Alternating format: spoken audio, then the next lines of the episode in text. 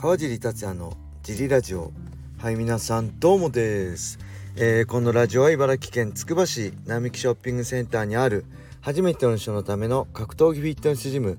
ファイトボックスフィットネス代表の川尻がお送りします。はいというわけで今日もよろしくお願いします。一人で収録してます。えー、いよいよあれですね。皆さんも何回も言いますけど今週末はえっ、ー、と USC シンガポール大会です、えー、日本から中村凛也選手の、えー、USC デビュー戦木下選手の USC2 戦目そして風間選手の USC デビュー戦が行われますね。はい。そして翌日27日は、えー、ロードトゥ USC 鶴谷玲選手神田選手上久保選手原口選手が出ます。ここすごいまあ、日本のジャパニーズ MMA にとってもとても大切な2日間になると思うので是非ね皆さん USC ファイトパスか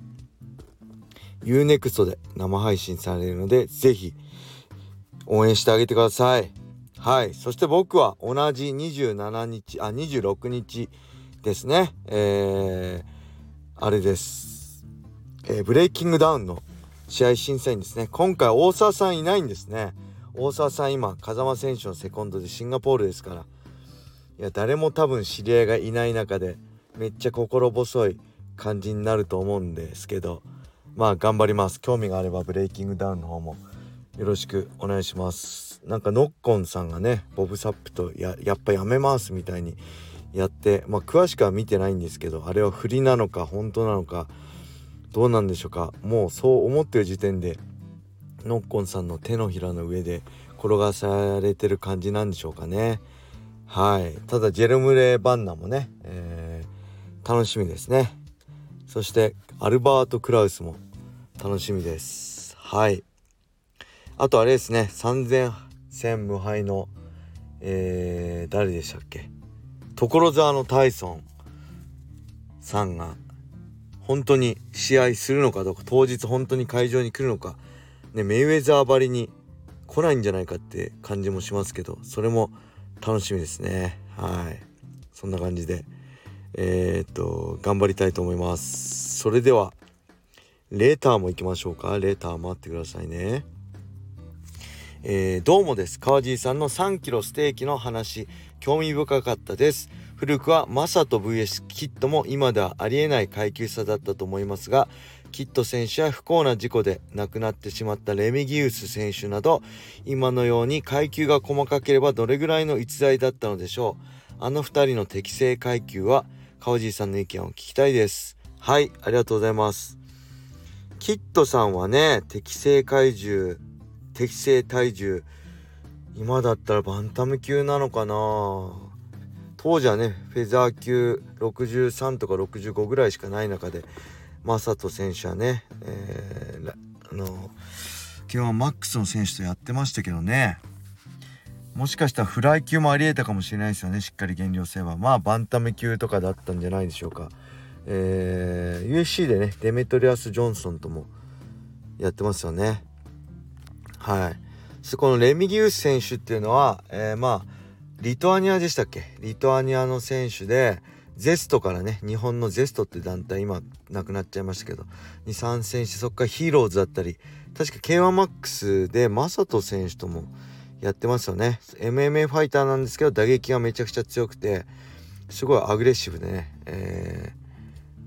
ねちょっと不幸な事故で亡くなってしまったんですけどまあ僕ら世代に記憶に残る素晴らしい選手だったんですけど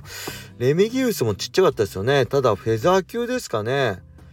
フェザー級かバンタム級いけたのかな。うんまあ2人がね今だったらどこで戦ってるか分かんないですけどただうんまあレミギウスもキッドさんにも共通するのはまあスピードそして一発で倒せる、えー、破壊力ですよね。うん。そのスピードっていうのはやっぱライトその70キロだからこそ、えー、対戦相手にね、えー、とのその差があったんであって例えばまあキッドさんのピークは過ぎたと思いますけどねレあのデメトリアス・ジョンソンとやった時はやっぱりスピードでスピードでも軽い階級は同じになってスピードはどんどん軽軽くなるに従って速くなってくるので自分の武器だったスピードがの特色が活かせなくなるってのはありますよね。ただスピードだけであの対抗できるわけではないのでやっぱりキッドさんにもレミギウスにもあったこの一発の破壊力ね。あれはもう階級差を飛び越えるような破壊力があったからこそのね、えー、ライト級、まあ、70キロっていう階級での活躍だったんじゃないかなと思いますね。はい。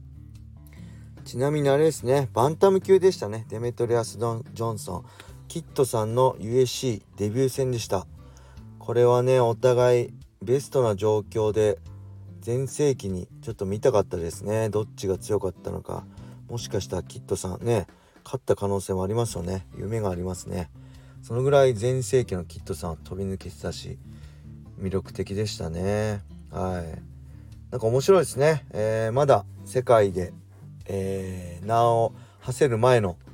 デメトリアス・ジョンソンと、えー、当時から、まあ、世界的にも有名だったキッドさんが戦って、まあ、デメトリアス・ジョンソン勝ってその後ねデメトリアス・ジョンソンは1階級を落としてフライ級で UFC の絶対王者になって、えー、そして ONE に移籍して未だに活躍してるっていうねそういうストーリーを見るとなんかうん改めて格闘技っていいなと思いますね。はいそんな感じで。もう一つレターいきましょう。えチームカージーの皆さんこんにちは。今日はちょっと真面目な相談です。長くなったらすみません。自分は福祉の仕事をしていて仕事好き稼ぐの好き奉仕の精神が強い気質らしく転職だと思ってます。ただ時々仕事を詰め込みすぎてオーバーワークになってしまいます。以前夜勤明けでさらに働いたりして終わり近くなったところで自分の注意が足らず利用者の方が転倒して怪我をさせてしまったことがありました。格闘家の方は自分の限界に挑戦しつつもどう怪我をしないように気をつけたりオーバーワークを考えたりあかんオーバーワークを考え自分のキャパシティかっこ能力の限界を測っているのでしょう。アドバイスよろしくお願いします。はいありがとうございます。まあ僕はねまあ仕事ねこういう介護の仕事と僕のこの怪我しないようなオーバーワークとはちょっと違うかと思うんですけどまずねいつも言ってるようにしっかり寝ることですよね一つは。はい。でまあ当たり前ですけど怪我しないためまあ怪我させないため僕が怪我しないために練習中気をつけてたのは無理しないことです。えっ、ー、とこれもねちょっとね参考になるか分かんないですけど無理はしません。例えば無理といえば、えー、相手に倒されそうな時無理してこらえない。もう倒されそうな時ああこれ無理だと思ったらそのまま倒されるし投げられる時に無理して投げられないようにしないで投げられる体勢になった時はもう投げられます。むしろ綺麗に投げられることを意識します。じゃないと耐えて耐えて頭から落とされて落ちちゃったりとか膝が残って、えー、人体怪我したりとかよくあるので絶対無理しないし、えー、こう耐えないことですね。無理して耐えないこと。うん。でこれ僕もねもう限界まで追い詰めちゃうタイプだったんですよ。だから本当毎回限界まで追い詰めちゃうタイプだったんですけどやっぱ年とともにあとはね100%出し切らないことが大事ですね。昔は100%出し切ってぶあのぶっ倒れてもまた次の日回復してましたけどもう30後半になると全部出し切っちゃうと次の日回復しなくていいコンディションでいられないんですよね。だからもうほんと7割8割まあ、下手したら6割ぐらいで上がってまだ物足りないぐらいで練習を切り上げるようにしてました。だから昔は5分10ラウンドとかやってましたけど最後はまあ5分5ラウンドですね。もちろんもっとやろうともできたんですけどそれやっちゃうと次の日に響いて次の日のコンディションが悪くなる。でそうするとあの質のいい練習できないじゃないですか。仕事もそうだと思うんですよね。一日張り切ってやりきっちゃって次の日、えー、コンディション悪い中やったら効率いい仕事はできないと思うんで、まあ、程よくね80%とかまあほんと60とか70でもいいんですよね。出し切らずに、えー、まあ程いい感じで仕事を毎日やるっていうのはまあこれ今も気をつけてますね。今のジム経営も出し切っちゃうと次の日に響くのでもう45なのでね。出し切らずに程いいところで、えー、疲労を抑えるようにしてます。はい。そんな感じで大変な仕事だと思いますが頑張ってください。えー、ありがとうございました。レターもねどしどしお待ちしております。それでは皆様良い一日を。またね